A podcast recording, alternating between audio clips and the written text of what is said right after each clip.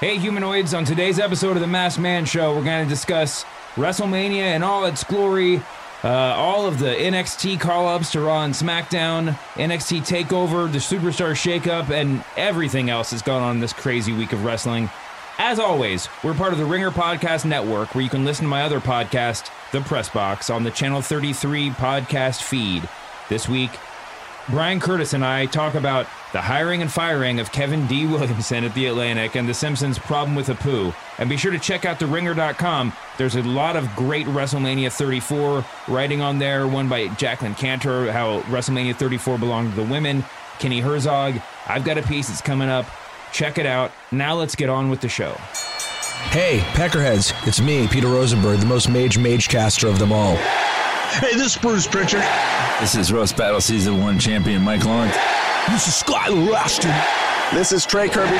This is your girl, WWE Superstar, the legit boss, Sasha Banks. Hey, this is WWE Superstar Braun Strowman. My name's Kevin Owens. I'm Shinsuke Nakamura. I'm A.J. Styles, the phenomenal one, if you will, and you're listening to... You're listening to The Masked Man Show. The Masked Man Show.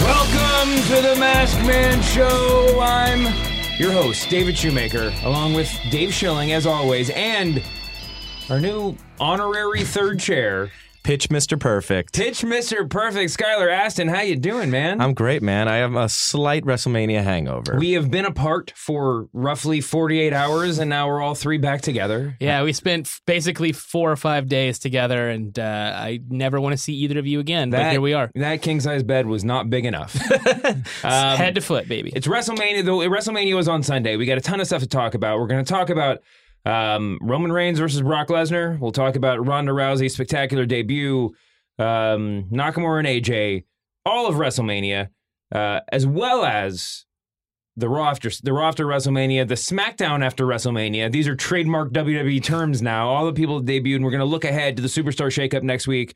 I'm sure we'll talk about a million other things too, but let's jump right in.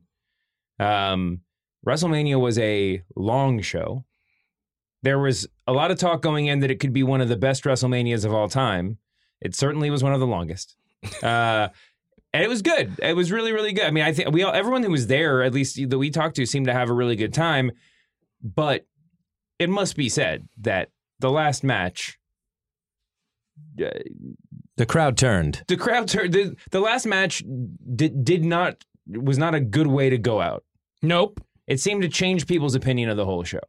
For everyone listening to this, and you know if you're listening to this show, but Roman Reigns and Brock Lesnar had their main event match. Now, to their credit, or in their defense, by the time that match started, everybody would have rather been just about anywhere else. I mean, it had gone on for a very long time.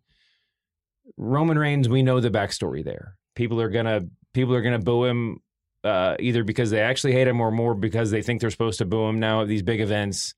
And it makes it tough for him to have a big heroic moment at the end of the show.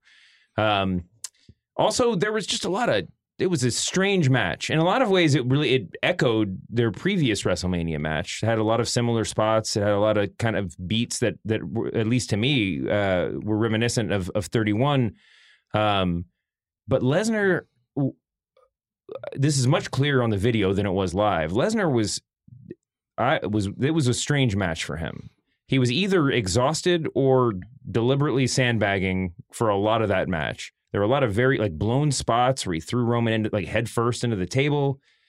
And the biggest thing is that, I mean, the most shocking moment was that after bloodying Roman Reigns in a very brutal way, an unsettlingly brutal way. Maybe too much color. Yeah. Lesnar won. And everybody in that arena. How many people were there, Dave? 80,000. If there were 80,000 people there, well, if there are 80,000 people there, I'll eat my shoe. But if there were 80,000 people there, 79,000 of them were 100% sure that Roman Reigns was going to leave the champion. And Lesnar won.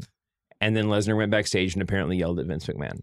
This is all stage setting for the conversation we're about to have. So let's rewind a little bit. What did you think about the match, Skylar? And what should they have done something different? I don't even know what the question is here. Well, here's my take. I think I'm one of the people in the minority who I had a bit of a second wind heading into the main event. I was really, really excited for it. And when I wonder, you know, I actually haven't rewatched it on the network. I wonder if you watch it on mute and if they framed out all the beach balls properly, mm-hmm. if it was a 4-star match. No, I mean, I think it was really. I don't think it was a 4-star match. No. I think there was too much mess. But I agree with you. I enjoyed the match, and I wasn't. I'm never a part of these disrespectful chants, but even if I were, I was engaged in the match except for the chanting that was going on all around. It was just weird. I mean, Schilling and I were next to each other just going, this is insane. Yeah. I mean, it one beach ball and then it becomes a sea of beach balls and then the this is awful chants. I mean, I don't know if you guys heard it on the network, but it was deafening in there. It was the crowd fully turned. So I think that contributed to Brock's mood. I think his being winded was because he's slightly out of shape right now. Yeah. You could just see it on him, but Dave and I were in front of hard camera, so we get to see, you know, where he's looking when he's doing the beatdowns, and he looked as confused as we felt, to be honest. I felt like there was just a mounting frustration, and no one could really say why other than the fact that we've been told we're supposed to boo Roman viciously when he comes out. We're supposed to just, like, hate what they're giving us. I was ready for Roman to go over, actually. I've accepted it. I don't like Brock. I don't want him around anymore, especially if he's going to be as, you know, part-timer as he's been. Mm-hmm. The mystique's gone for me, and I'm done with the beast incarnate. I was ready for Roman Reigns to get some new challengers. And, yeah, maybe he'd have, like, some mixed reactions when he was holding up the red belt, but I did not see it going that way at all. I definitely anticipated a negative reaction, and I said it on the show last week. This is not going to go the way they want it to go. And a lot of people have blamed it on the length of the show and people were tired and all that stuff. But people were excited for Shinsuke and AJ. And that was the match, like, that was two matches before, and people were still pumped for that. And that match ended up being kind of slow and not having a lot of high spots, and sort of the air came out of the balloon. And then people were excited and actually cheering for the Nicholas stuff in the stadium. Yeah, right. That was over. I was literally raising my hand like a mark to be picked. I know people thought it was stupid. They were watching it on TV, but it was over with the crowd.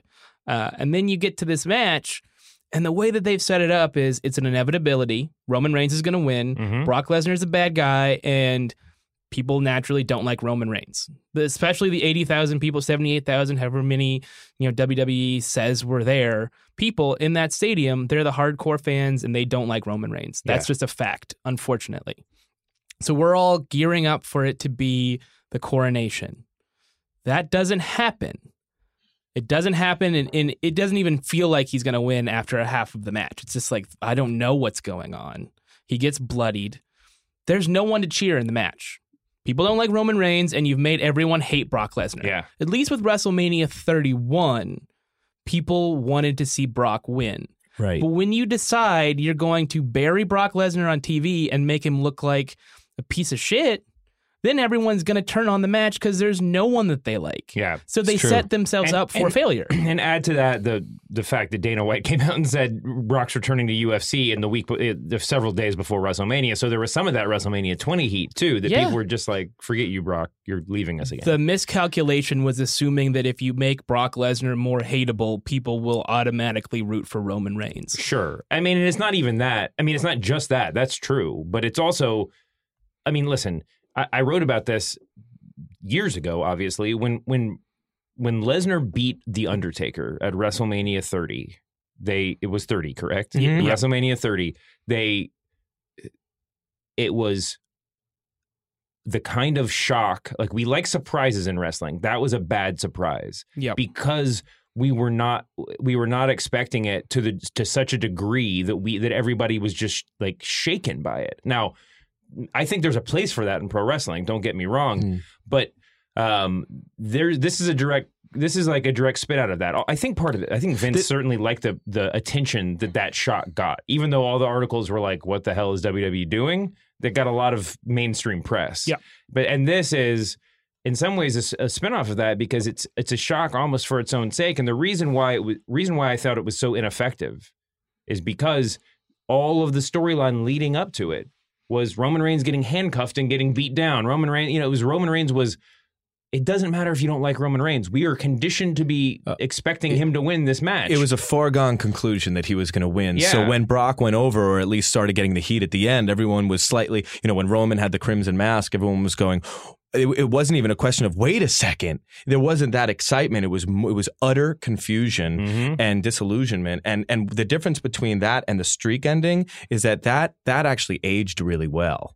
Yeah, when you look back at it, we see it as an amazing shock, a cultural event. You know, this is always just going to go down as a somewhat screwy main event on an otherwise really show that, especially halfway through the card, looked like it was on its way to being a really amazing, maybe even the best ever Mania. Yeah. If you could have topped the Ronda stuff, if you could have had AJ and Shinsuke top that one, and then Roman and Brock stay on par, or go, you know, dare I? And maybe the Braun thing was shrunken down just a little bit, less, maybe one less lap around the ring looking for a partner. I just think that, I mean, we need to move on and talk about Ronda Rousey, who you just mentioned, but it seems like you know, you never want to do second guessing fantasy booking because it seems so easy and whatever, but everything seems easier than it is. But I was getting like text messages I got a text message from my buddy Tom, who's like not a hardcore fan. And he was like, it would be so awesome. And we've heard this a million times. It'd be so awesome if Heyman turned on Brock and helped Roman win. And I was like, and that's like, I don't know. There's probably a million reasons why that didn't happen or why they didn't consider it or whatever else. But like, that's a great solution to solving all of these problems. Right? Mm-hmm. Yeah, you don't have to. Or everybody goes crazy because there's a turn. Everybody, if you're booing Roman, then you're doing the right thing because now he's a heel aligned with Heyman. We all know. I mean, we all think at that point that Brock's leaving, but he can, if he wants to stick around to get his revenge for 6 months or something, then there's a storyline reason for it. It's all.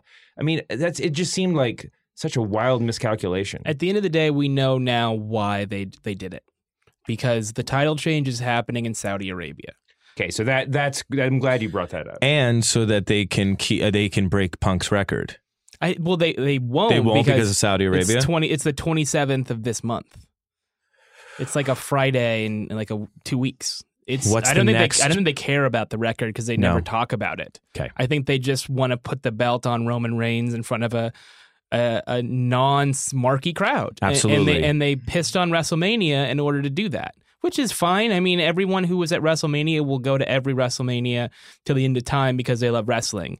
But you give these basically new fans or newish fans who don't see a lot of WWE a title change, it's a good look for a new market. You'll definitely get cheered, and then he gets to come back, and we've already kind of come to grips with it when he returns with the belt on Raw. Yep. The title, rather.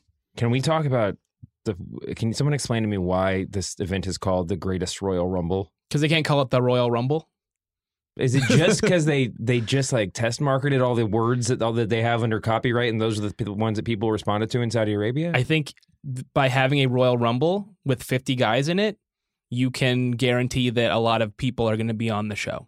Yeah, and it's the greatest in scale, and you know, obviously 50. A number. It's 50 guys. I get that the Royal Rumble, that this is a Royal Rumble style match, but I don't care about how many people or the time between the people who come in. Definitionally, the Royal Rumble is the thing that happens in January to lead to WrestleMania. Yes, right. But this is the Greatest Royal Rumble, so it's a totally different type of Royal Rumble.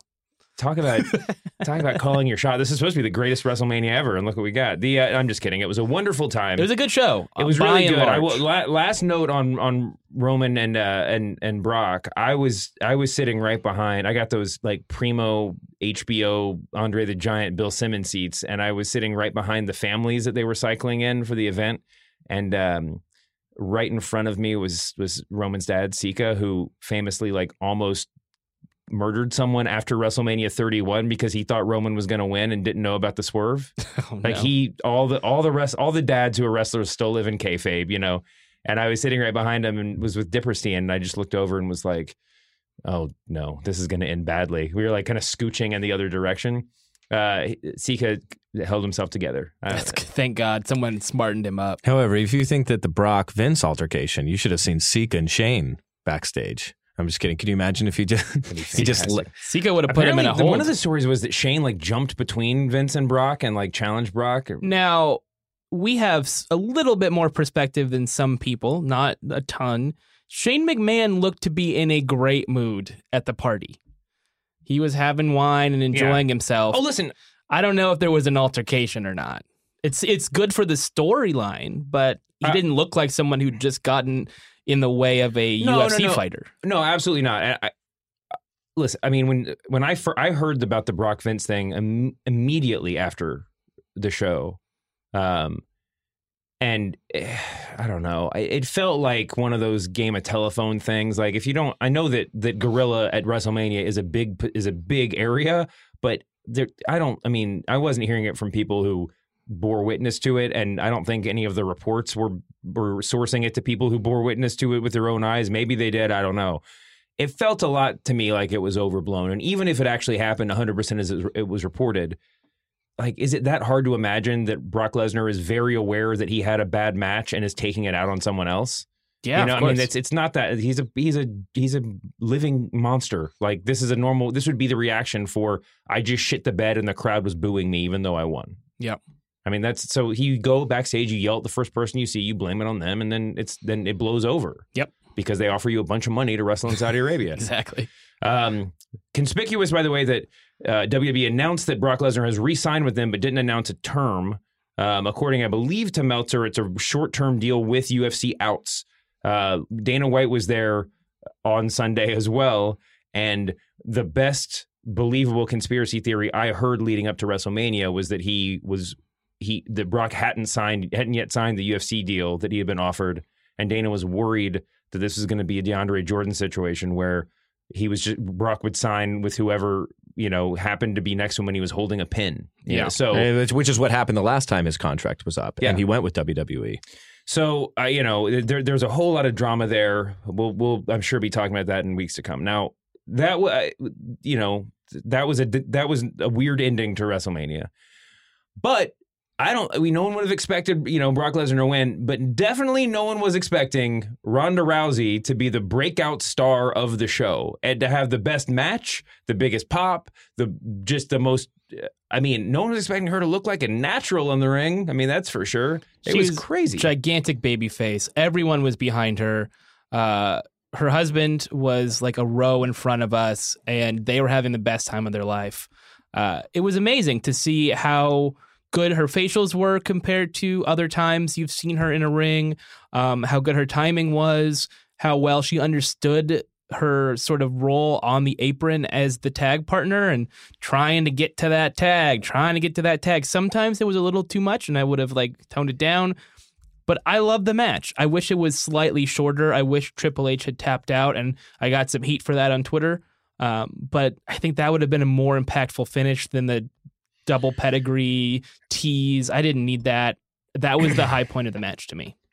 But and I agree with you. We both looked at each other like, oh wow, that was the finish. Just do it. She should have tapped. Yeah. However, the crowd disagrees. They were in on every false finish. They were in on the ending. They love the poetic, you know, moment between Stephanie and Triple H reaching towards themselves as they were both being put out of their misery. Mm-hmm. I thought. I mean, I never have expected it to have gone that well.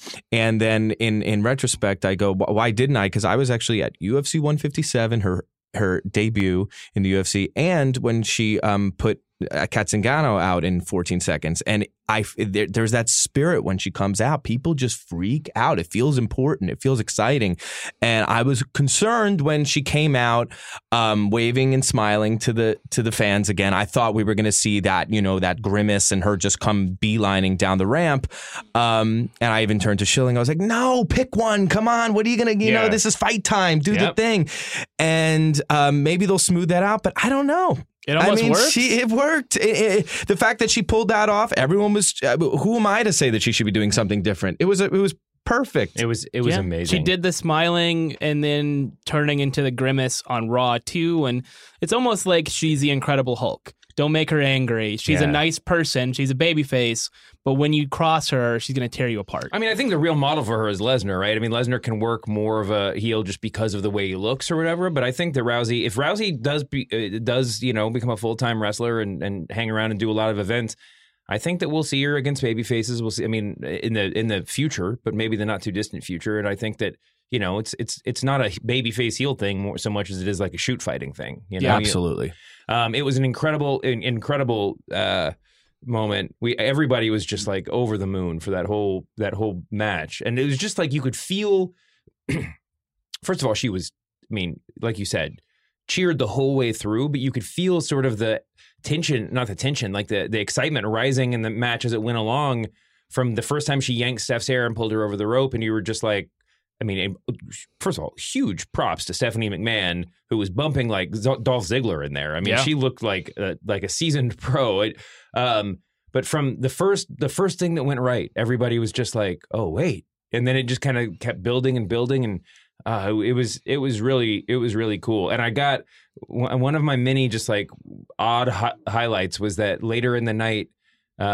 There were two empty seats next to me, and Ramona Shelburne came and sat down, and I was just like, "Hey," I introduced myself, and she's with her husband, who's a wrestling fan, and she was just like, you know, because she's been writing about Ronda Rousey for forever, but certainly she was there in that capacity, and she was like that was really great, right? Like, I'm not the wrestling expert you are, but like, wasn't that really great? And I was just like, yes, that was fantastic. Yeah, it was so home run. Does anyone also look better taking a beating in a corner than Triple H? The way he sold those punches really well. It was just amazing. Triple H deserves a lot of credit for one, really carrying Kurt Angle, who couldn't do a ton of things. He pulled off the spots he had to pull off, but he couldn't bump super well, and Triple H made him look like $1 million. Kurt did another over-the-top rope spot that you're just like, this is where he dies. Yeah. Like, this is fantastic. Triple H is... I mean, I love Triple H. Everybody knows this. For all the Triple H haters out there, who are you and why? There's lots of people who are mad at him for burying people through his career and stuff. That's the Triple H with the shovel meme, is, you know, and Triple H with all the titles and everything else. There's some legitimacy. The CM Punk bit, I understand. But you know, a lot of the people that hate on Triple H are sort of wrestling or fancy themselves wrestling traditionalists. Like the problem with Triple H is that. You know, he should have put Jeff Hardy over. He, like, judging by wrestling rules, this should have happened. Listen, if all of that burying, I'm just taking the critics at their word. If all of that burying is true, and it was all just saving up the ammo to hand it over to Ronda Rousey someday to lie down for her, then maybe it was worth it. Like, I don't know. Sure. So it really looks like she took down the king. Yeah. She slayed the. But he really did. I mean, my only hang up of that match is that. I wanted to try. I would have liked to have a Triple H match. You know, like Triple H in his like last act. I've said it a million times. Is my favorite version of Triple H. Me too. He's a fascinating guy in that when you see him just talking about wrestling, he really loves it. He really loves wrestling, and you know, there are a lot of guys that are smart favorites who have probably done. Things to undermine other people's careers because that's just how wrestling works. It's a shark tank. Sure. The problem with Triple H is he's sort of a bad fit for a lot of the headliners. Like, you know, it's hard to get too excited for him versus Roman, you know, at WrestleMania. Or, I mean, him versus Seth. When he fought Seth, that was a good storyline. But I feel like they should almost do like a Triple H main event challenge at WrestleMania from here on out and just let him fight somebody from the mid card, you know, and just let that be his thing. Because if you're going to put him in a match, I mean, the Rousey match was enormous. Yeah. But that wasn't like the best use of his in-ring skills. Right? Sure. I do think that having him and Stephanie be the antagonists made that a better match because nobody has more heat than Stephanie McMahon. No. And listen, the version of that match that people fantasy booked 4 years ago was that Rock would be in the angle position, right? Because that was the first appearance of Rousey in the ring when she came out and backed up the Rock. I think it felt like this is sacrilege. It was better without the Rock. It was better, for Ronda Rousey, absolutely. For that, and Rousey was the star. You don't want her getting overshadowed by someone like the Rock. Kurt Angle is just big enough, but not bigger than her because it's her match, and it was her coming out party. All right. Next on our list of things we must discuss. Shinsuke Nakamura versus A.J. Styles. We'll get to Daniel Bryan. we said it going in. There was only one way for this match to go, and it was to disappoint us. You know, I mean, there like our expectations were so high for that match. It was probably untenable. Now, we can talk about the match. The biggest thing that happened was after the match when Nakamura lost and then turned heel and hit Daniel Bryan in the balls and that was hit AJ Styles in the balls. Did I say Daniel Bryan? Yeah, again? But we're really ready to. Don't worry, we'll get to Daniel Bryan next. Damn, AJ Styles in the balls and but that was okay. So that was a surprise as well. Contra the main event ending. That's the sort of surprise that we're accustomed to in wrestling. It's shocking. We're all talking about it after the show, but it doesn't like mess with our expectations in such a way that we're unsettled. But anyway, the one thing except for the main event. I thought, no matter what you thought of the in-ring quality of WrestleMania 34, no matter what you thought of the feuds building up, leading up to WrestleMania 34, given that, like, you know, all of that stuff was set, the actual structure and booking of the show was really great. You know, like Vince McMahon, I guess, could have said, AJ and Nakamura, you get an hour, and then maybe they'll have a classic. But if we're just assuming that the match time is sort of immutable... The post-match angle was just really well done, and I'm talking more overall. You're talking about how you were, Skylar. You had more energy at the main event. You had a second wind. I mean, I did too. They had built the show in such a way that it was 7 hours long, but like we were kind of there for like emotionally invested in the whole thing. I didn't get bored. I felt like I was slightly disappointed that AJ and Nakamura was a slow match and that it didn't have a lot of high spots. But the heel turn made me understand why that happened. Mm-hmm. Because they're not going to blow a bunch of like great spots and innovative work for what's really chapter one of a longer story. Oh, yeah. This is a trilogy fight for sure. So instead of saying go out and have 45 minutes and put on a classic and then do a heel turn, it's like save all that good stuff for... another pay-per-view. Save it for Backlash. Save it for Money in the Bank. Whatever that show is that needs those big matches and those big moments. WrestleMania 34 didn't really need them to have a 5-star classic. Yeah, they can headline SummerSlam in their third match in a way, because now you care a lot. You care a lot about heel Nakamura versus babyface AJ Styles. Yeah, I want to see AJ Styles get his revenge. I wasn't invested emotionally in the match. I was excited to see those two guys wrestle, but now it's a story.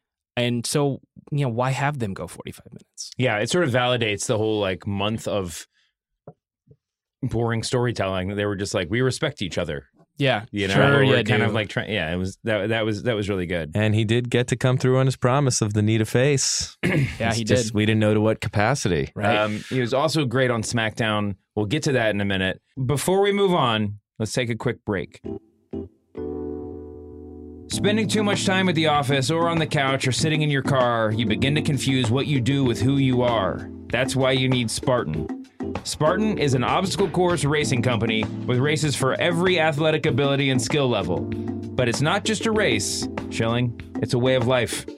With over 60 races all around the country, starting with the 3-plus mile, 20-plus obstacle sprint, all the way to the 14-plus mile, 30-plus obstacle beast, any racer can find what's right for them. As long as you leave your excuses behind. You work hard, you push yourself through the weekday, grind with grit, discipline, and determination. Bring that same determination to Spartan and a race near you. Let it propel you through hills, climbs, and carries. Will it be easy? No. But will it be worth it? Absolutely. Sign up for the best weekend meeting of your life and race alongside fellow Spartans like Randy Moss. Excuses don't live here. Find your Spartan race today. Visit Spartan.com/masked for an exclusive offer to find a race near you and view training and nutrition tips. And now, back to the show. The other big match, the other main event level match, although it was like 2 minutes long, was The Undertaker versus John Cena. What a weird scene. John Cena sitting in the crowd. That was really well executed as well. The run to the back was bizarre, but... you know, talking about fantasy booking, Rosenberg or somebody said as we were sitting there, like, he should have just been sitting in the chair, have the show go off the air, like have him sit there the whole night. Chiron on the screen, WWE, see you back here next, you know, tomorrow night on Raw. and then the gong hits, and then you have your 5-minute squash match. And you have your happy ending that we did not get at WrestleMania. Yeah. But the match, I guess the concern is the match is too short to really be a main event. You know, we weren't sure how Undertaker was going to do. He looked fine.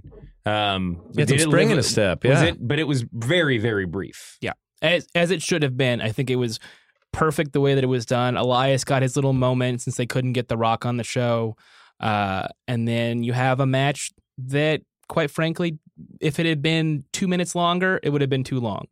And I love John Cena having a healthy sense of humor about himself right now, because he basically was just like a clown the entire night. He can afford to. Yeah, he can 100%. John Cena was literally on an airplane before WrestleMania was over, leaving town to go to his next publicity hit or movie set or whatever he's doing. Yeah. And that's fine. You know, John Cena's a made man for the rest of his life, as long as he doesn't get in a horrific drunk driving accident or something. That's what? I'm just saying, if he does something inappropriate, then people will lose their affection for him. No, you're right. You know, you're right. I think that it was, and kudos to him. He put in more bell to bell time than anybody else at WrestleMania. I mean, as far as camera time, I complain when I have the incredible luxury and honor of sitting close to the ring. I always say I would rather sit on hard camera side, because it's a lot of weird abstract pressure to make sure that your face is ready to be filmed. You might get caught on camera. The last thing I need is some people tweeting me pictures of myself like with a hot dog in my mouth and looking the other way when like the biggest moment of WrestleMania is happening. God, I wish I had time to get a hot dog. Oh, man. It was rough. We could not get concessions to save our lives. Skylar ate someone's cold nachos. They were delicious. I needed it. Did someone offer you the cold nachos? Yes, because okay. I was like, God, I would love nachos. And this couple behind me was like, we actually don't even want the rest of ours. It's only 10 minutes old. And let me tell you. She said 30 minutes old. All right. Well, I'm kayfabe only, baby. Yeah. Let's go back to John Cena and less about my nachos. I love the match. I love the length. I thought it was perfect. I loved all the Taker stuff. I actually didn't mind the run to the back. The reason being that when the ref came out, I don't know if people now remember in retrospect, it was right after the Charlotte Asuka blow off. Uh-huh. So I think that we were led to believe the ref running out was actually maybe a Carmella cash-in. It was a little tease, yeah. It was a little tease. I almost wish it could have been more. So everyone's like, oh, maybe like 2 refs coming out, 3 refs coming out. And they're looking behind them as if like, oh, here comes someone, like it's about to happen. I think to me, it's just like, we're not, I know kayfabe and everything, but like the referee would not be the one telling John Cena that thing. And what was it that really helped the show? Should have been Jamie Noble. Yeah. I did what like... What if Kevin Dunn came out? I did like the fact that those segments sort of ran into each other, because you have to remember this is a television broadcast. Yeah, oh, of course. And it's like the momentum keeps moving, and yeah, we had this great moment, but now something else is happening, and it keeps people's attention and didn't detract at all from that moment, in my opinion. That was maybe the match of the night. If not Ronda and her. Undertaker Cena was the match. No, Charlotte Asuka. Yes, for sure. I didn't like the Charlotte was ready for Asuka a bit. It's just we didn't need it. I thought it was great. I thought it cemented that Asuka was a babyface, and the respect that they showed to each other after was something you don't get a lot of. I think maybe if Asuka had been a little bit less like happy when she said it. That's the thing. And also just the hugging. I don't love it when that happens. I think that should be preserved. I mean, it is WrestleMania, so they should get that sentimental moment. But I would have loved more of an attitude of, you know, you could even say Charlotte was ready for Asuka this time. Yeah. Or whatever. I would have liked to see, like, look, you got the better of me. You know, when it's that two baby faces thing, it's just like we'll see each other down the line. Because to me, you know, it wasn't necessarily the Nakamura bowing to AJ Styles spot. You know what I mean? But that created a nice tease for that match, because you're like, oh, they're doing it again, another respect thing. And then it turns into a heel turn. I thought those two matches worked really well together, because you automatically, for obvious reasons, think about Asuka and Nakamura on the same level or in the same way. I thought it was fine. It made me like Asuka more. But we're off topic. There was a nitpicky too. That was the next topic. I mean, one weird sidebar about the match is that there was WWE released all these beautiful photos afterwards. I don't know if it was WWE.com or an Instagram photo, but they had Ric Flair posing with Charlotte and Asuka in the locker room afterwards. And the first thing my mind went to was NXT TakeOver Brooklyn 1, where they And I, again, was sitting behind the celebrities. It's like the last time I actually had like the primo seats, but that was when Asuka made her debut as, I think, Kana is what they called her on the screen. And she was sitting next to Ric Flair. And it was, they would just cycle in at the takeover. Yeah. They cycle in. So like the old wrestlers. Samoa Joe like, comes in. Yeah. It's like, hey, look, the wolf pack is watching or whatever. And it's always the same seat. Like they're not actually watching the whole thing. They're watching it backstage on a monitor.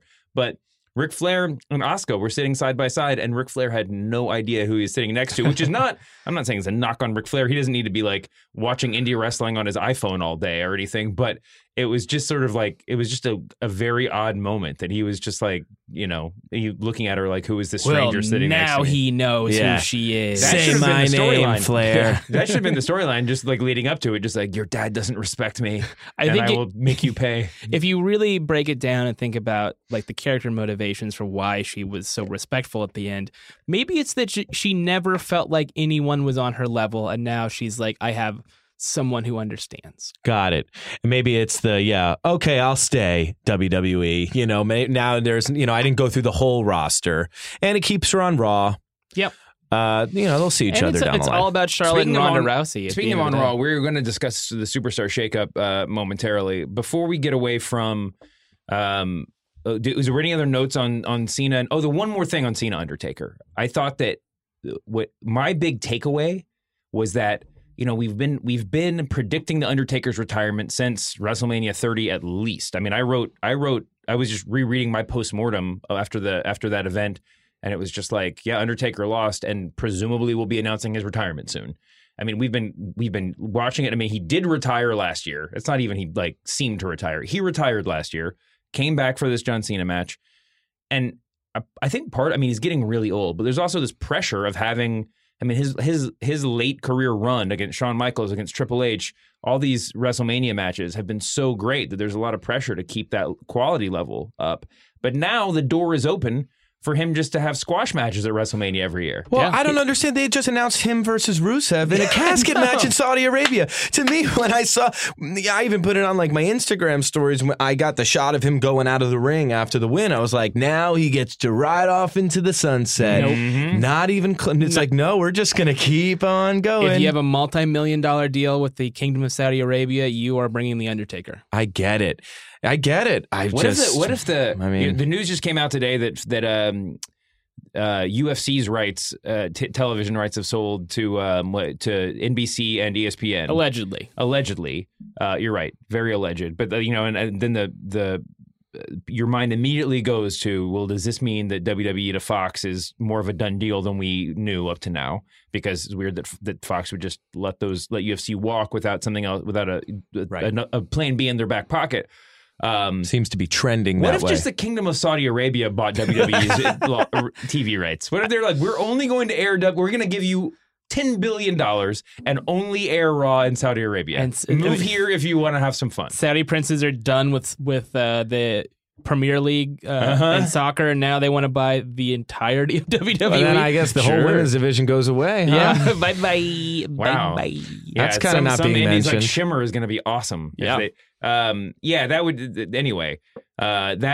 greatest Royal Rumble, when is that? It's April 27th? I believe the 27th. It's a Friday afternoon, which should be interesting for all the marks out there. So we'll have other episodes of The Masked Man Show to go over the greatest Royal Rumble. Come on, WWE fans don't have anything to do on a Friday night. Oh, no, it's an afternoon, brother. All right. Pre-game at my place? Watch Greatest Royal Rumble? Why don't we just tailgate? Outside of Skylar's house? Is it afternoon out here in LA, or is it just afternoon on the East Coast? I feel like it's more of like a noon or one here. Yeah, we got a nooner on our hands, folks. Oh, we should just watch it here at the Ringer offices. I'm 100% down for this. Great. Anyway, we'll make our plans off the air. I would rather talk about Raw and SmackDown. Everybody listening to this is invited to Skylar Astin's house. Perfect. His address is 123 Fake Street. 316 Gimmick Street. Oh my God. Goddamn, son. There's still so much to talk about. And after all this, we haven't even mentioned the fact that the Andre the Giant documentary debuted on HBO last night as we're recording this. If you didn't watch it, you're a bad fan of the show. Yeah, absolutely. You're a bad person, and you've hurt me personally. Also, NXT. If you want to listen to a podcast that's about the Andre the Giant documentary specifically, Bill Simmons podcast, Had an interview with the director, Jason Hare, and Sean Fennessy was in that conversation too. There's a lot of really cool stuff in there that'll kind of get you prepped or hyped, or you can post-game the documentary by listening to that. Yeah, and please read my piece on Bleacher Report. Fantastic piece on Bleacher. Thank you. I interviewed Bill and Jason about the film, and I loved it. I love the movie, but you guys know I loved it. And I just went to the premiere and, shook some hands. I was there too. Okay, whatever. There's a lot of stuff in there that there's a lot of stuff in there that people don't know about Andre. Starting with the fact that he's very short. Not to mention, it's a cool thing to have the wife or the girlfriend or the whoever that doesn't quite support your wrestling habits as much. It will open them up because it is very compelling, funny at times. It's I think the best wrestling documentary out there because it really transcends the sport. Well, I just sat there and was interviewed, and you're the star. I can say, because I hate watching myself on screen, that I love the documentary, and as a employee of the Ringer, I appreciate your kind words. Moving on, I'm just going to run through the rest of the WrestleMania card. You guys raise your hand or scream or something if you have something that you desperately want to say. Okay. Matt Hardy, Woken Matt Hardy, won the Andre the Giant Memorial Battle Royal. Great choice. Bray Wyatt needs new gear, though, not just a leather apron. You don't like the apron? I don't hate the apron. I just want to see a little something different, a little something now that he's part of the Woken family. Yeah, I'm fine with that too. Yeah, just the way that Jeff Hardy becomes Brother Nero, you know what I mean, and Matt Hardy puts the streak in his hair, just a little thing. I think there was no better choice to win that match because Matt Hardy will make use of that trophy as a prop for the rest of the year, just talking to the trophy. Oh, it's great. Fantastic. The only people, when I was watching the match, and I said the only two people that had a chance at winning were him and Ziggler, and Ziggler's always the bridesmaid. So next is Cedric Alexander won the Cruiserweight Championship, which was an incredible match. It was really fun. Mustafa Ali was fantastic as well. Both those guys, they have great chemistry, and that was a cool match. Honestly, one of the highlights of the night for me was that I was sitting behind Cedric's wife and daughter, and his daughter is the cutest thing you've ever seen in the world. And my son is the cutest thing. The way they celebrated after he won was rivaled only by Nia Jax's brothers hugging and dancing in a circle after she won. But Nia Jax's family is wonderful. Cedric's family is much more attractive. And they're very, very...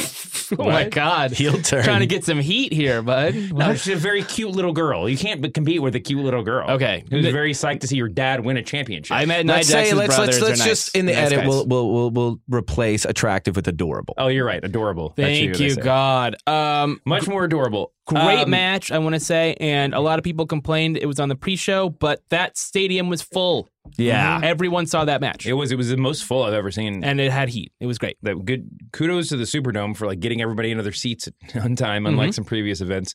Naomi won the Battle Royal. That was sort of a surprise. Yeah, she's in the family though. Yeah, that was good. Seth Rollins, your new IC champion, beating The Miz and Finn Balor. That was another surprise because I think a lot of people had the betting odds on Finn. Yeah. Ooh, a slight breaking news. I will not reveal my source, but I do know for a fact that Finn Balor is the reason why the LGBT thing is being pushed the way it is, especially the entrance. He's been beating this drum, the gear, the merch for 6 months. It's not to say that he is a member, but I know he is a supporter of the LGBT plus community. Yeah. And the all-inclusion thing, it has been his battle, and it got approved by, the McMahon. So there was a thing going around the dirt sheets that it was Stephanie's idea, and Triple H kiboshed it, but no, it came from Finn. It was approved properly, and it was a natural progression. And that, to me, another moment that transcends the sport. Yeah. To see all of that positivity and inclusion and kindness, I think it's really important. And lukewarm take, I'm not someone who normally with all these kind of cultural movements sees it as black and white. Yet I do think that if you don't support that, you're slightly homophobic. You're a bad person. It was a great moment. I wrote in my piece right after the show that it was the wokest WrestleMania by far because you've got, LGBTQ rights being discussed, and you've got, the body shaming, Nia Jax angle. You've got a young child winning the tag team championships. You got Woken Matt Hardy. Exactly. The Finn entrance was really cool. I couldn't exactly tell what was going on from where I was sitting, but then I realized what was happening, and I was really impressed. It was cool, and it was also cool for to see them put Finn out there in a big match, not as a demon. Like I think that shows a level of confidence in him and smart booking, you know, that you save the demon for especially because he's going to lose. Yeah. Exactly. We were all like, demon. No. All-inclusive movement? Yeah. Okay. Yeah, fantastic. Yeah, it's good. Charlotte and Asuka, we discussed. Jinder won the United States Championship. We were both disappointed because we're huge Rusev marks. Everybody in the world is a huge Rusev mark. Well, we'll see how much Saudi Arabia likes Rusev. What if he retires the Undertaker? he puts him in the casket? He already said on Twitter, bury me softly, brother. Which is fantastic. Great. That should be a shirt. He's the best. Yeah, I got to meet him at the after party. He's a delightful man. Rusev? Oh, yeah. Oh, yeah. Yeah. He's great. He's the best. He's so funny. He really gets it. I mean, the fact that he got Rusev Day over to the degree it is, and he still sees his, you know. It's Aiden English. Give Aiden the credit. Oh, absolutely. A lot of credit, too. Yeah. I won't give kayfabe. In the kayfabe world, I won't give Aiden English any credit. We have we actually had quite an altercation when Jinder was coming out during that match. Schilling caught the tail end of it on camera, but we had a good 15 seconds going back and forth. Just about the fact that he doesn't have the placement in the vocal range to properly sing Rusev in. Having said that, they've done an incredible job getting Rusev Day over. On Bourbon Street, on Frenchman Street, in the tunnels, at NXT, at Access, the Rusev Day chants are happening, and I just hope that they don't wait too long to capitalize on its success and put him over properly, because I think this does garner a little bit of even more sympathy for Rusev Day, but it's a fine line. We got to be careful here. And listen, they put him in the match. I think we can all agree it would have been a good idea for him to go over just because of the. But it's not, I mean, come on, this is midway. This is a mid-card match. Vince was, I'm sure, very preoccupied figuring out how to book the main event and whether or not Undertaker was actually going to be able to wrestle for the past couple of weeks, you know? So, I mean, there are other things. And it's a heel win. Huh? Yeah. And it's a heel win, which I think it was a big heel win. And Jinder was obviously, I mean, we predicted Jinder would win 6 months ago and then went off that because there were all these other moving parts. But, now Jinder and Randy are feuding once again. I think Rusev will get his moment, but it will be at a different show. Yeah. I've been trying to book Nakamura differently for a while as a babyface. I always thought that he should have a different gimmick. And same thing for Jinder, just because this past SummerSlam, I wanted Jinder over Nakamura. I was delighted when that happened. I don't think that the Jinder thing was completely forced this summer. I enjoyed him with the belt. I just want to make sure that now that he has this U.S. belt, it doesn't go back to that xenophobic, you people don't understand. It will. I know it will. And here they go, replaying the tape with him versus Randy. Yep. Until they prove us wrong. Yeah, which I'm hopeful that they do, because I would like to see Jinder evolve a bit. Kenny Herzog, who writes for The Ringer, texted me yesterday watching SmackDown that it was pretty amazing that we're getting a Nakamura heel turn with no implicit low-key racism, no nationalism, no anything like that. This is just a guy turning heel. Although the I don't speak English thing was a perfect was but that I was, thought that was great laugh. That, was, a, that was a direct I mean that was perfect but like and I texted him back, it's like, well, you know, I'll believe it when I see it, you know. They're gonna reincarnate Mr. Fuji and send him out there to help, you know. I mean, they're it's only a matter of time. Oh boy. Until but they're doing a great job of proving us wrong, so maybe they'll do it with Jinder too. And the only other match we haven't discussed, there's two. The Bludgeon Brothers are new tag team champions. I don't really... Kept the show going. Good for pacing. That's needed fine. A squash there, for sure. Braun Strowman and Nicholas are your new Raw tag team champions, which is fine. The whole thing was good. I have two thoughts on this. One is, as much as I like to ignore or disagree with all the people in the internet, you know, wrestling community who complain about booking decisions and whatever else and making people getting buried, people looking bad. It is weird to have that moment, that plan, and then have them give up the titles the next night on Raw. It was just for the live crowd. It was just for the show. It was a goofy moment. And that's another thing about expectations. Braun should have said, but leading into the match, I don't care about these belts. I just want to prove that I can get them. And I'm going to win them, and I'm going to give them back to Kurt Angle. That should have been and then we wouldn't have that bad moment, that stupid moment on Raw. Part of it was everyone expecting it to be Rey Mysterio or Samoa Joe or someone like that. Yeah. So it being a child was like, oh, no, I wanted to see a big... It was a bizarre but cool moment. I mean, like an, you know, an unexpected moment. And I think that was fine. But yeah, I mean, I also think I loved it, and I love that Braun is able to be funny. I think it's really important that especially someone of his size develops that second gear. But he's far away from the monster among men these days. Yeah. Yeah, but he also beat those two guys single-handed. But like, let's be real. That's a gimmick that the Nicholas thing is a gimmick that, like, if you would pitch that to Steve Austin in his prime, he would have said, hell no. He would have said, come back with something better. If you had pitched that to The Rock in his prime, he would have said, come back with something better. The wrestling business is different, and I think Braun Strowman is being groomed to be a hero for children. Just don't say groomed when we're talking about a young child. I didn't mean it that way. He is being built up to be, you know, Cena-esque, in that he can go do Make-A-Wish, and he can, like, put kids on his shoulder and be, like, the big friendly giant. Mm-hmm. And that's great, and that's fine, and I think this went a long way towards developing that aura around him. Yeah. He can't just be a monster forever. I know, I agree with that sentiment. The one other match, I believe we talked about everything except for Nia Jax defeated Alexa Bliss to become the new Raw Women's Champion. Slightly too long. Oh, I thought it was fine. I did not buy any of Alexa getting heat on Nia Jax. I wanted less of that. I wanted more of a Nia Jax dominant performance. But this is nitpicking. They did the right thing. I love that match. I love Nia winning. There was a couple bumps there with Alexa where she, like, landed on her feet after Nia pressed her up, did a full gorilla press, I think it was, and just kind of tossed her. Yeah. And I don't think that's Nia's fault. I think actually Alexa's not Alexa, a great bumper. Is that's the case? Huh? So I mean, whatever. I thought I really enjoyed the match. The storyline leading up to it was a little bit here and there, but like, it was a good payoff. And we've talked about before about Nia being a beloved person backstage and everything, but like she was.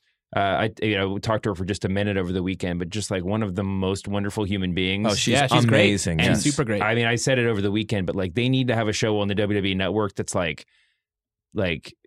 Talk Soup or Tosh.0 with Nia, just not because the gimmick of the show, but just an excuse to put her in front of a camera and just laughing like a human for like 20 minutes a week. Like that would get her so far over. It's funny to me that for so long, it seemed like a struggle to make her like a believable monster. But as soon as they're like, just be yourself, that's it. Oh, man. Especially on Raw. Seeing her with the title was great. But then just seeing how she plays the crowd as a face, that's Nia. She's fun-loving. Yeah. She rips on people, but in that kind of jovial, spirited way. Yeah. And I think she's going to be a huge success. I love the call-up of Ember Moon with her. Yeah, let's talk about all the call-ups together. Sure. No way, Jose. But huge. Yeah, exactly. Huge props to Nia. She was like, I think for everybody that they got to talk to her this weekend, just the MVP of WrestleMania. For sure. And I bore witness. We actually ran a piece in The Ringer yesterday as I'm saying this about how the women did at WrestleMania. Just the overall like amazing performance, and coming from, the history of women at WrestleMania, even recent history. Well, think about next year at 35. I mean, I don't think it's crazy to say it looks like it's going to be Charlotte versus Ronda main eventing. And I mean, that's real history. There could be 4 women's matches on the card next year. I happened to be in the elevator. I mean, I was in the elevator after WrestleMania with Nia, and it was not with her, like I said, I talked to her the day before, but like Nia wouldn't know me, from a lineup or whatever. And we all crammed in this elevator, all going up to our rooms, and it was like Nia and her brothers, who are all big, like imposing people. I was like in the back with Dipperstein, and there was just like a family over on the side, and there's this little girl just like staring in awe at Nia, and you couldn't tell if the girl was like frightened or like what, just whatever. And when Nia noticed her, because she was like. It was a tight elevator situation. She like just addressed her and was just like, did you have fun at WrestleMania? Like generic, just kind of stuff. And the girl was like, looked frightened and was just nodded her head. Yeah. Or whatever. And she was like, well, were you cheering for me? And the girl was just like, yeah. And I was just like, all right, just checking, with a little bit of like a smart ass in her voice. And then she was just like, we did it. And just like, the girl just like lit up. And so it was like the coolest moment. Anyway, that was a fantastic WrestleMania card. There was you know, you can nitpick it. You can definitely nitpick the main event to death. But anyway, after WrestleMania, we are the WrestleMania weekend's not over. Wait, should we take a sidebar here and go over NXT really quickly? Yeah, North American Championship was the match of the weekend. All right, so the match that was the first match of the card, right? Yeah, yeah.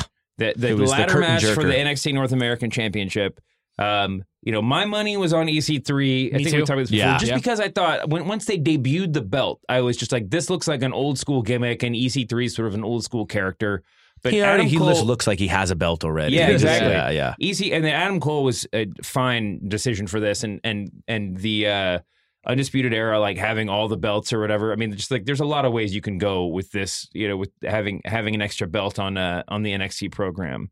Ricochet is incredible. He's made of rubber. He's like one of those like French circus acts that just like soars in the air and just looks like it just pops up. It's funny that you say French circus act because Lars Sullivan is the French Angel, like the wrestler who Shrek was based on famously. Like that's who he. I can't not think about that when I see him, and I'm sure that's the same for the people backstage. But Ricochet, you're right.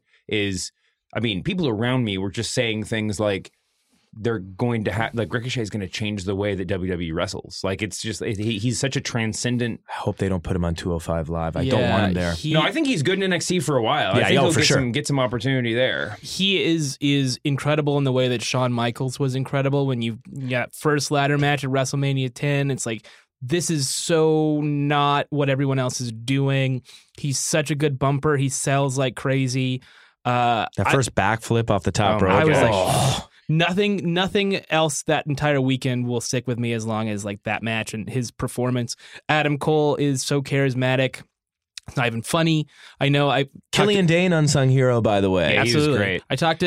I talked to some people about Adam Cole over the weekend from WWE, and there's chatter about maybe he's too small for the main roster. Oh, he is. He is definitely. I've been saying this for years. It's true. He's short, but he's also not 205 Live. Wide. No. And he doesn't even have the Daniel Bryan. Like Daniel Bryan, like kind of benefits from like having no neck. Like I've said this a million times. It's okay to be short. It's not okay to be miniature. Yeah, and Finn Balor is just so ripped. Because proportionally, he looks like you'd see him, and Adam he would Cole look and like Drew McIntyre, like on a white screen, look the same. Drew McIntyre's got 18 inches on him. That's the thing. Yeah. But right. I still think that he's so good that. It'll happen for him. I agree. Yeah, I think he'll get over. By the way, speaking of 205 Live, they've got to figure out something to do with it, and we've talked about a lot of solutions over the months and on the show. I have a great, not entirely serious solution to 205 Live. All right. The problem is, it didn't occur to me till this weekend, but I was watching Lars Sullivan, and one of the problems WWE has, frankly, is they actually have an overabundance of like big, fat, scary guys. Yeah. Not even fat, but just like monster dudes. The problem with 205 Live is like we are trained from our years of watching wrestling that little guys should be getting beat up by giant guys and they make like underdog comebacks, right? This is like wrestling 101. 205 Live, they're all little, so there's no opportunity for that. I think it should just be 205 and 305 Live. Nothing in between. That's great. And it's everything's just, David Goliath. Yes, it's just little guys and gigantic dudes, and that's it. I'm in. You're right. You've got your heavy machineries. You've got your authors of pain, your war raiders now, I believe. You got the bar, you got the club, you got the Dash and Dawson. Yeah. You got just a bunch of bruisers. Yeah. I think that there's a lot of opportunity there. Listen, let's keep going on NXT. Shayna Baszler beat Ember Moon. Good little match. It was a good little match. And it was, and you know, obviously this is more. A lot of these farewell matches in NXT are a little bit transactional, and it sort in some ways it takes the handcuffs off and allows them to go out and have like just have a plain and simple good match, but it doesn't have quite the tension or the passion that it would if like this is, you know, act one of a 3-act play or act two even. Yeah, I was happy with it because I had a feeling then that Ember was going to come up, and I was very excited about that. Yep. And. We'll talk about this, but with Adam Cole, with, you know, the Undisputed Era on top, Shayna as your women's champion, and who's going to do wonders with the whole Ronda thing down the line. Yes. It's important to keep her strong down there for a while. Aleister Black, who we'll talk about in just one sec, as your NXT champ, and just the existence of the Gargano Ciampa match. This is a whole new NXT. Just like in one night, they basically reset and became, you know, the Ministry of Darkness promotion or whatever. This is a much more like gritty, dark division, and I think it's going to really benefit from doing that for a while. Yeah, it does seem like that's where they were going in the first place, especially with like just the way that they picked the music and that kind of thing. And Triple H said again in that press conference that, you know, it takes a while to figure out what the reboot is going to be after everybody leaves. And I think they've really figured out this is kind of like a dark, gritty indie. So Undisputed Era won the tag team match, and the Dusty Road Classic apparently, which they weren't even in. That was fantastic. That's the way you do it. You book yourself into the finals.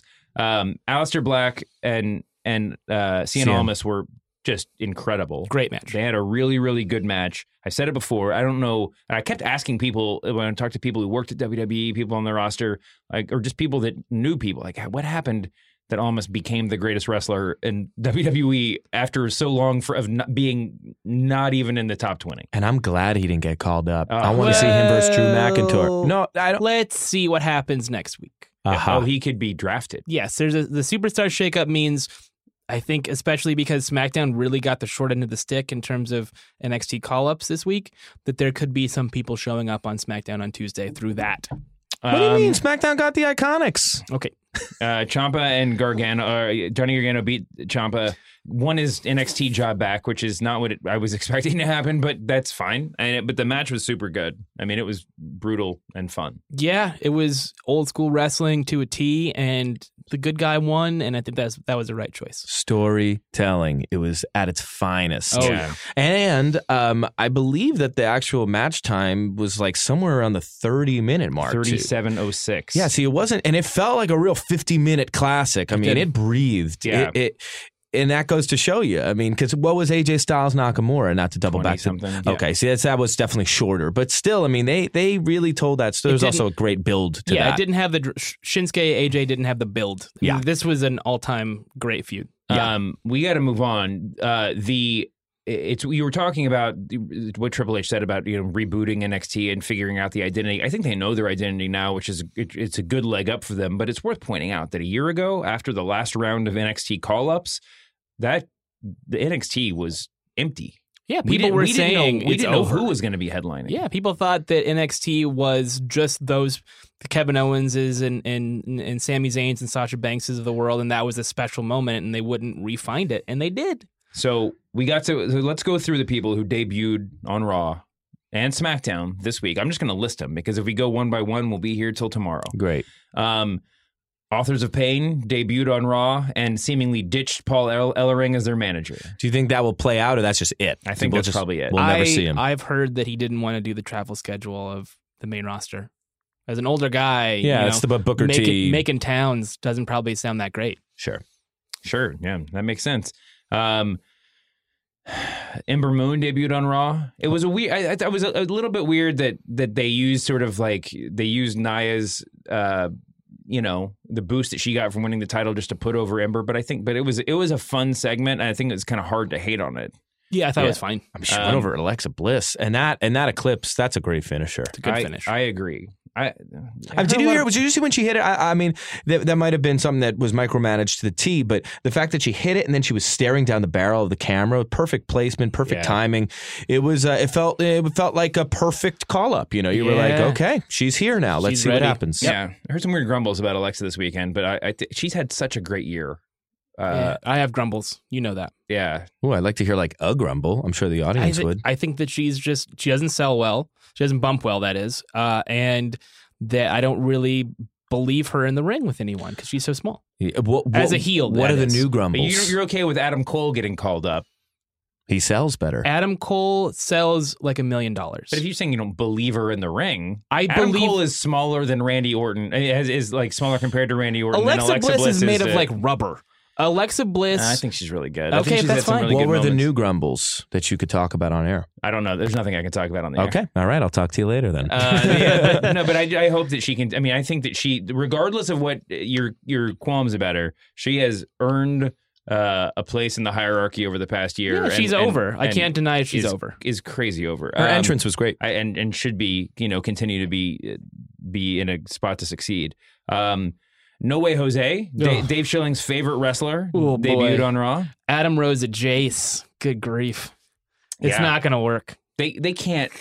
If the conga line was a one-time thing for his debut... It's not. Then if it's not, that's an enormous, enormous miscalculation. Colossal mistake. Just because it's like, why, like because everyone's going to reference Adam Rose. Yep. Like that was the weirdest thing. It's like, I get the premise. It's kind of a cool look and whatever. It gives you the idea of who he is, but like, it's everyone's talking about Adam. That would be like somebody in WCW, like coming out in a stormtrooper mask after the Shockmaster, isn't it? It's like, oh, we never really got our use out of the mask, so let's just put it on somebody else. Well, like, no, everyone's going to talk about the Shockmaster. Great example of that, and this is someone in the same genre of sports entertainment, is the Funkasaurus. What's his face? Brodus Clay. Brodus Clay used Ernest the Cat Miller's music. Yeah. And it was the same sort of like, oh, it's fun. He's dancing. Look at how fun it is that he's dancing thing. They just reuse that. And WWE loves to have this character who's just like, he's just here for fun, guys. Don't worry about him. He just loves dancing and fighting. Yeah. Those things don't usually go together. No. And it's only fun for like a small segment of the audience.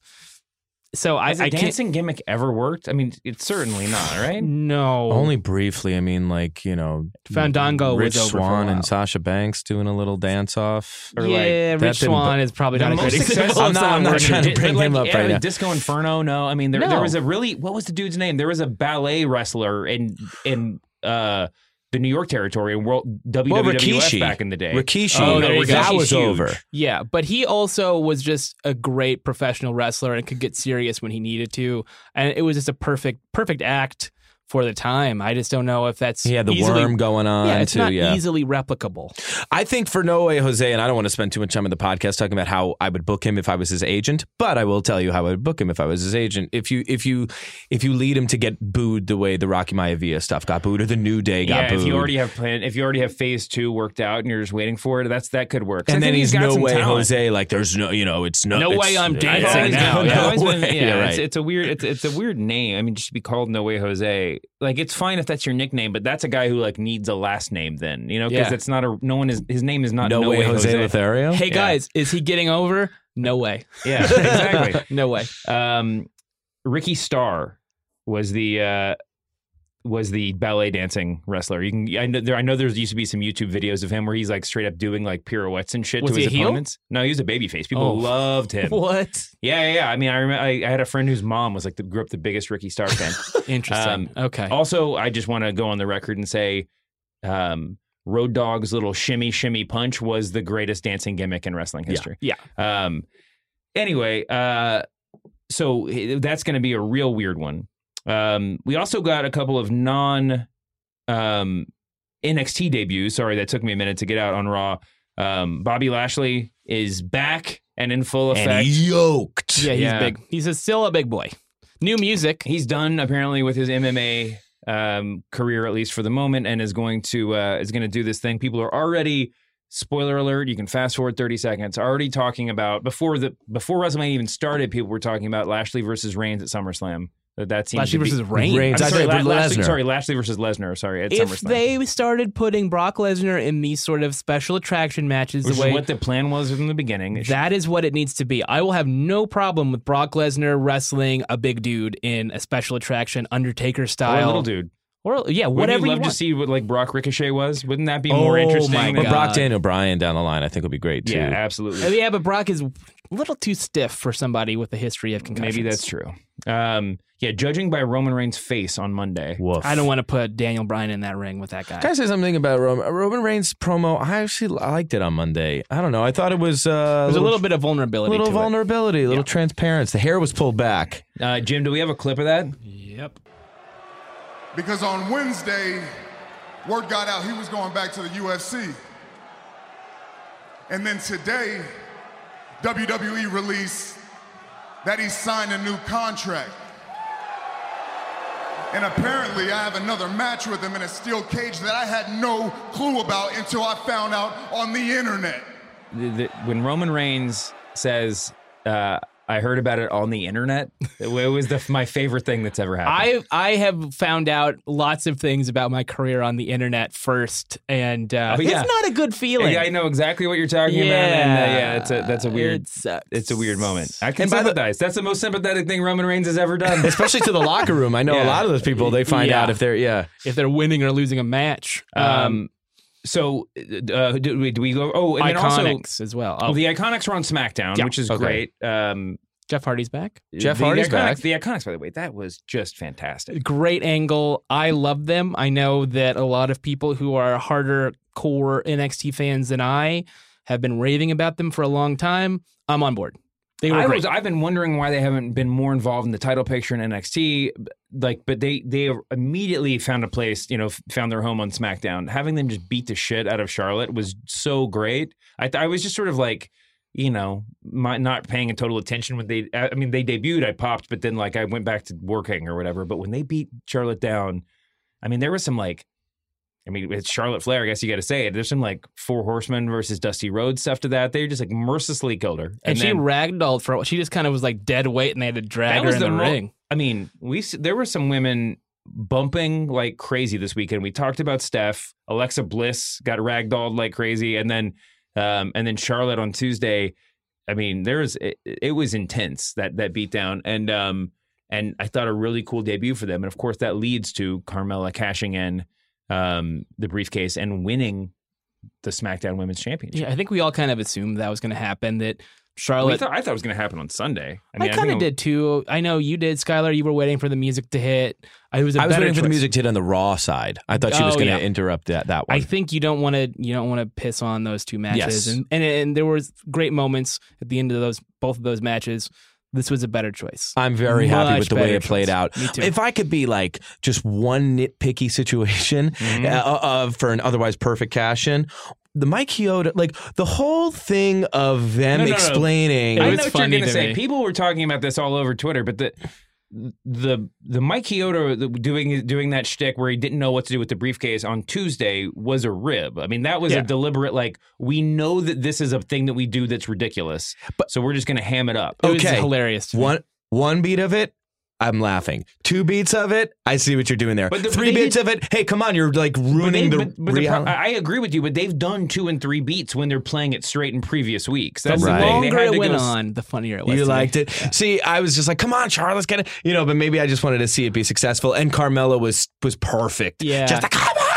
I also liked because we had seen her fail 3 times already. Mm-hmm. Right. And it was cool that Charlotte got up and would kind of rose to. It's a stronger win for Carmella. Yeah, yeah. That it wasn't. And also because of the silly cash in, the time that it took, that it wasn't just Charlotte lying prone for 8 minutes while that stuff was going on. That was a cool moment, and we'll see where they go with this. Carmella's money.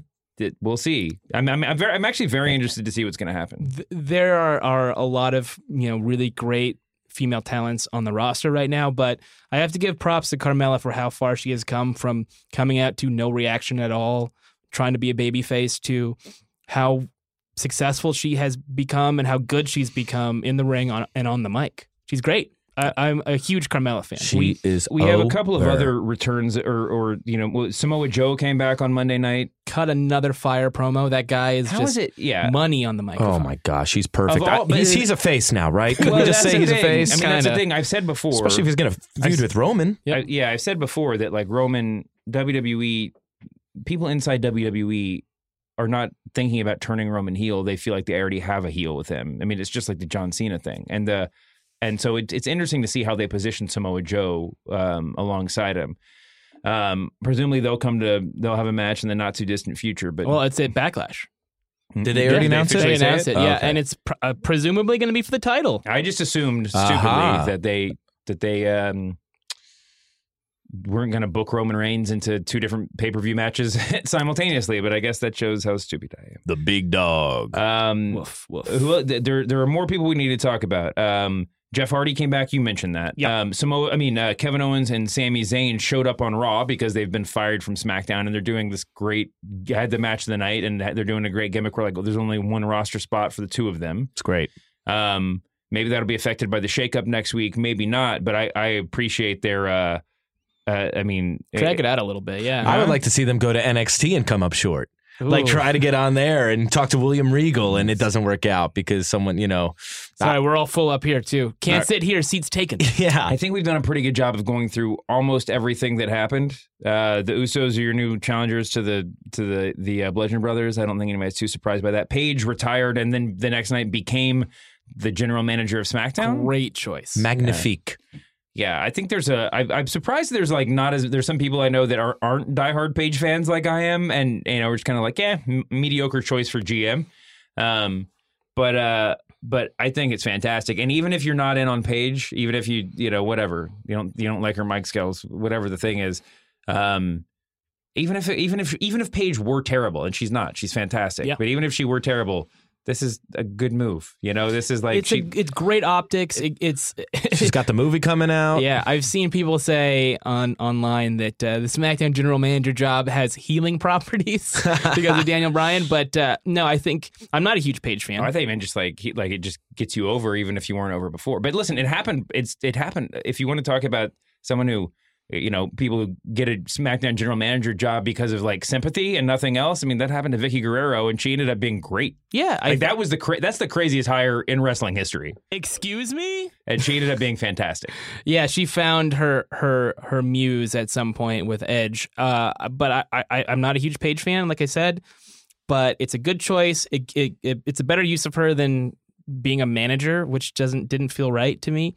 And you got the movie, and it's just good to have more women involved in different ways, especially in management. Yeah, I think actually she shouldn't even spend any time in the ring cutting promos. I think they should do everything from like a dimly lit office, just like give her like a Dario Cueto thing or something, where it's like she's just making her decisions from the back, smoking a cigar. Yeah, exactly. Like let her be an exec, like an evil, not evil. She should be a babyface, but like powerful, like a goth exec. Yeah, and isn't that fun? That I think no matter how we fantasy book it, I think they have plenty of places to go with Paige's GM. I think Absolutely. It's a great choice. Yeah.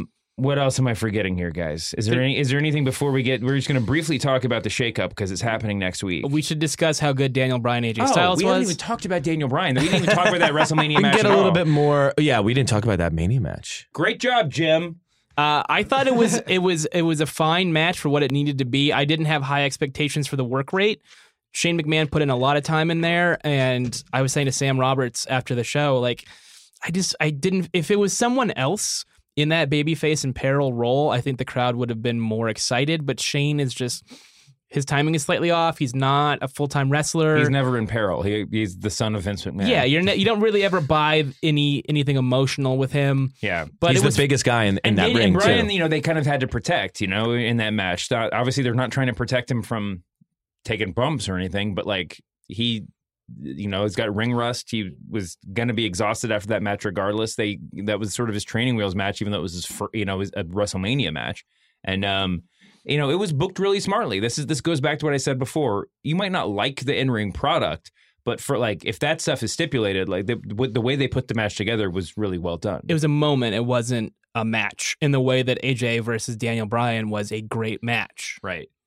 So it was fine. And then on Tuesday night, Paige immediately gets that babyface pop by putting AJ and Daniel Bryan in the ring together. They had a really good match. It was really fun. It was a dream match. Another dream match. That was one where it really felt like they're one of those guys is jumping to Raw, or they wouldn't have given it to us with that.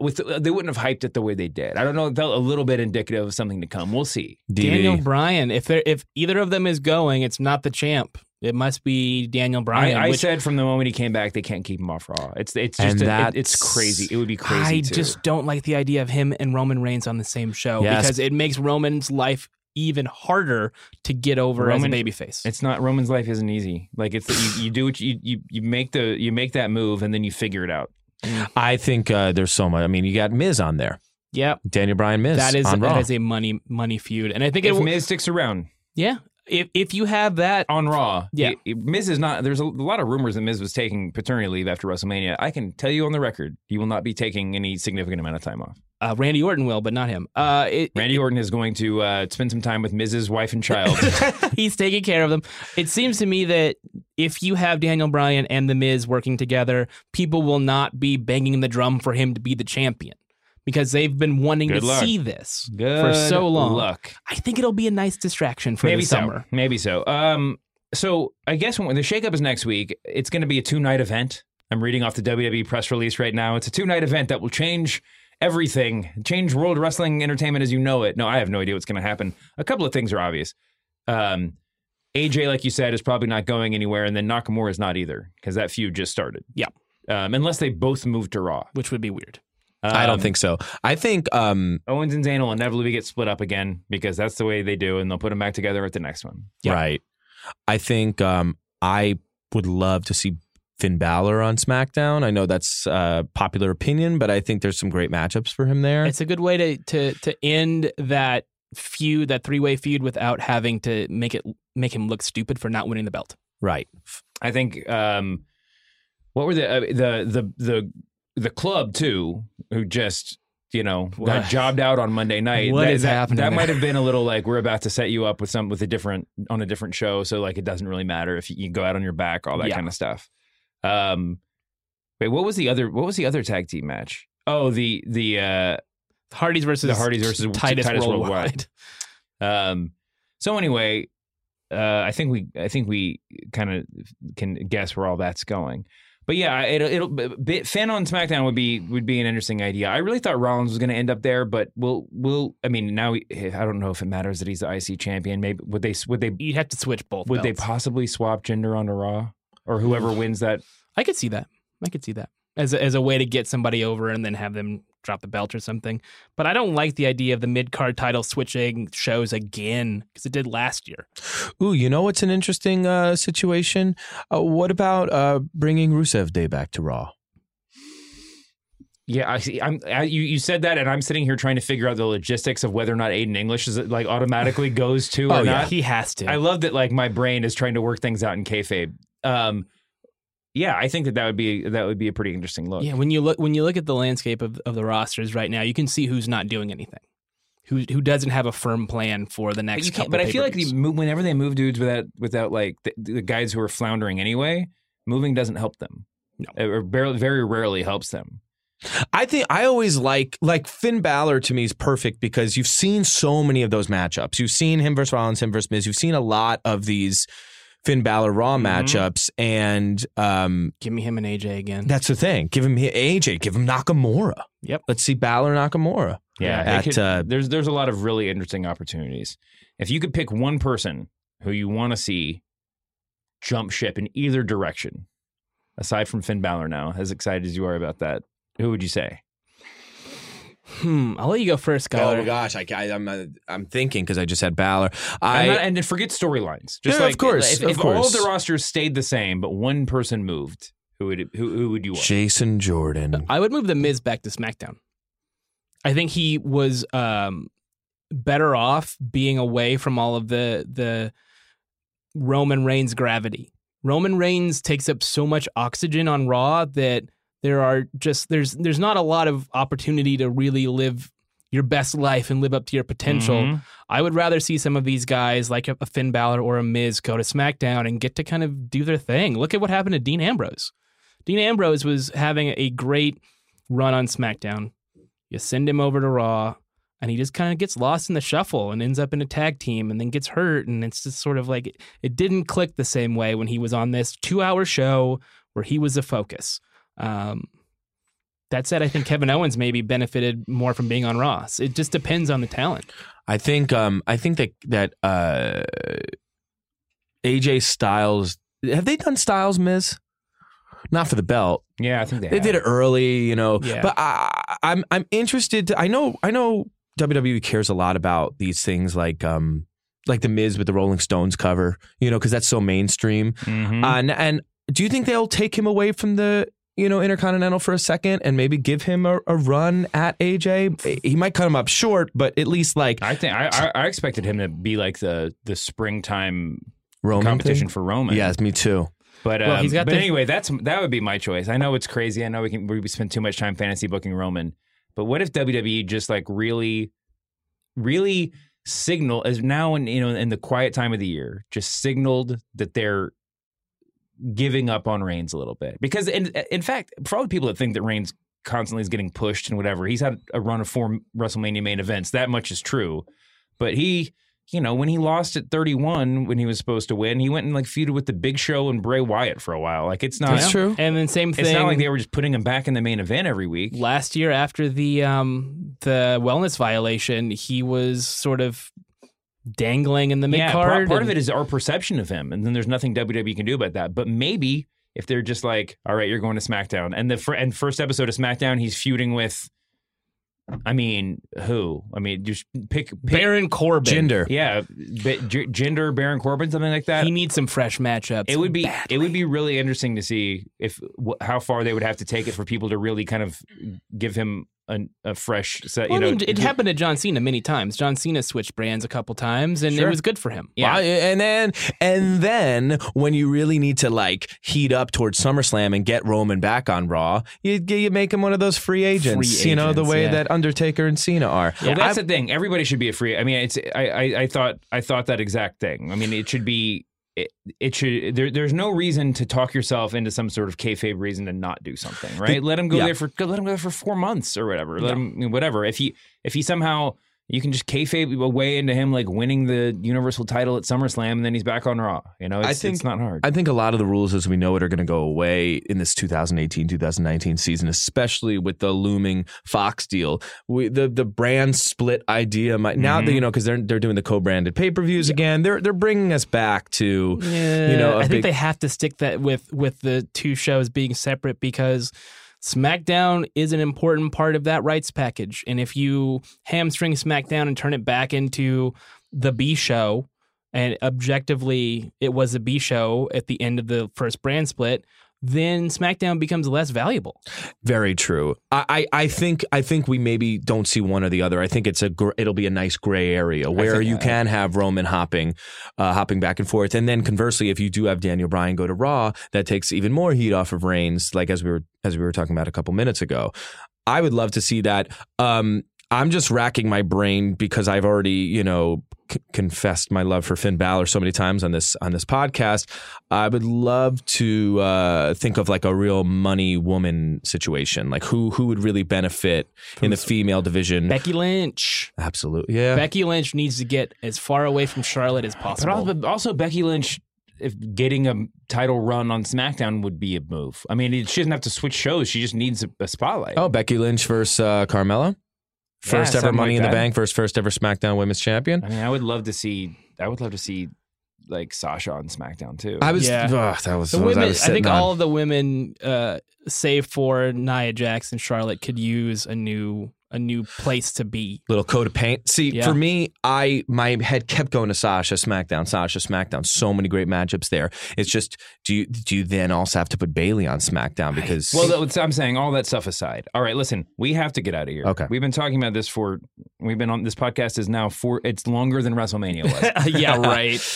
There are CM Punk chants right now. I do have to pee. It's gone so long, people are throwing beach balls. This is awful. Guys, the WrestleMania was not awful. It was pretty fantastic. We had a good time. I had a great time hanging out with you guys. I'm glad that we got to do this podcast together.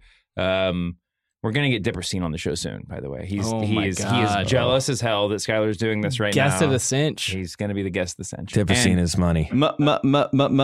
Mage. Anyway, we will see you listeners back here next week after the Superstar Shakeup. It'll be a whole new world. Mm-hmm. And yeah, I guess that's it. Yeah. Apologies to Dean Ambrose. No way, Jose to SmackDown. Yeah, apologies and best wishes to Dean Ambrose. He's hurt. We'll see you back here next week, humanoids. We are desperately out of time. The tape machines are rolling. We'll see you next week on The Masked Man Show.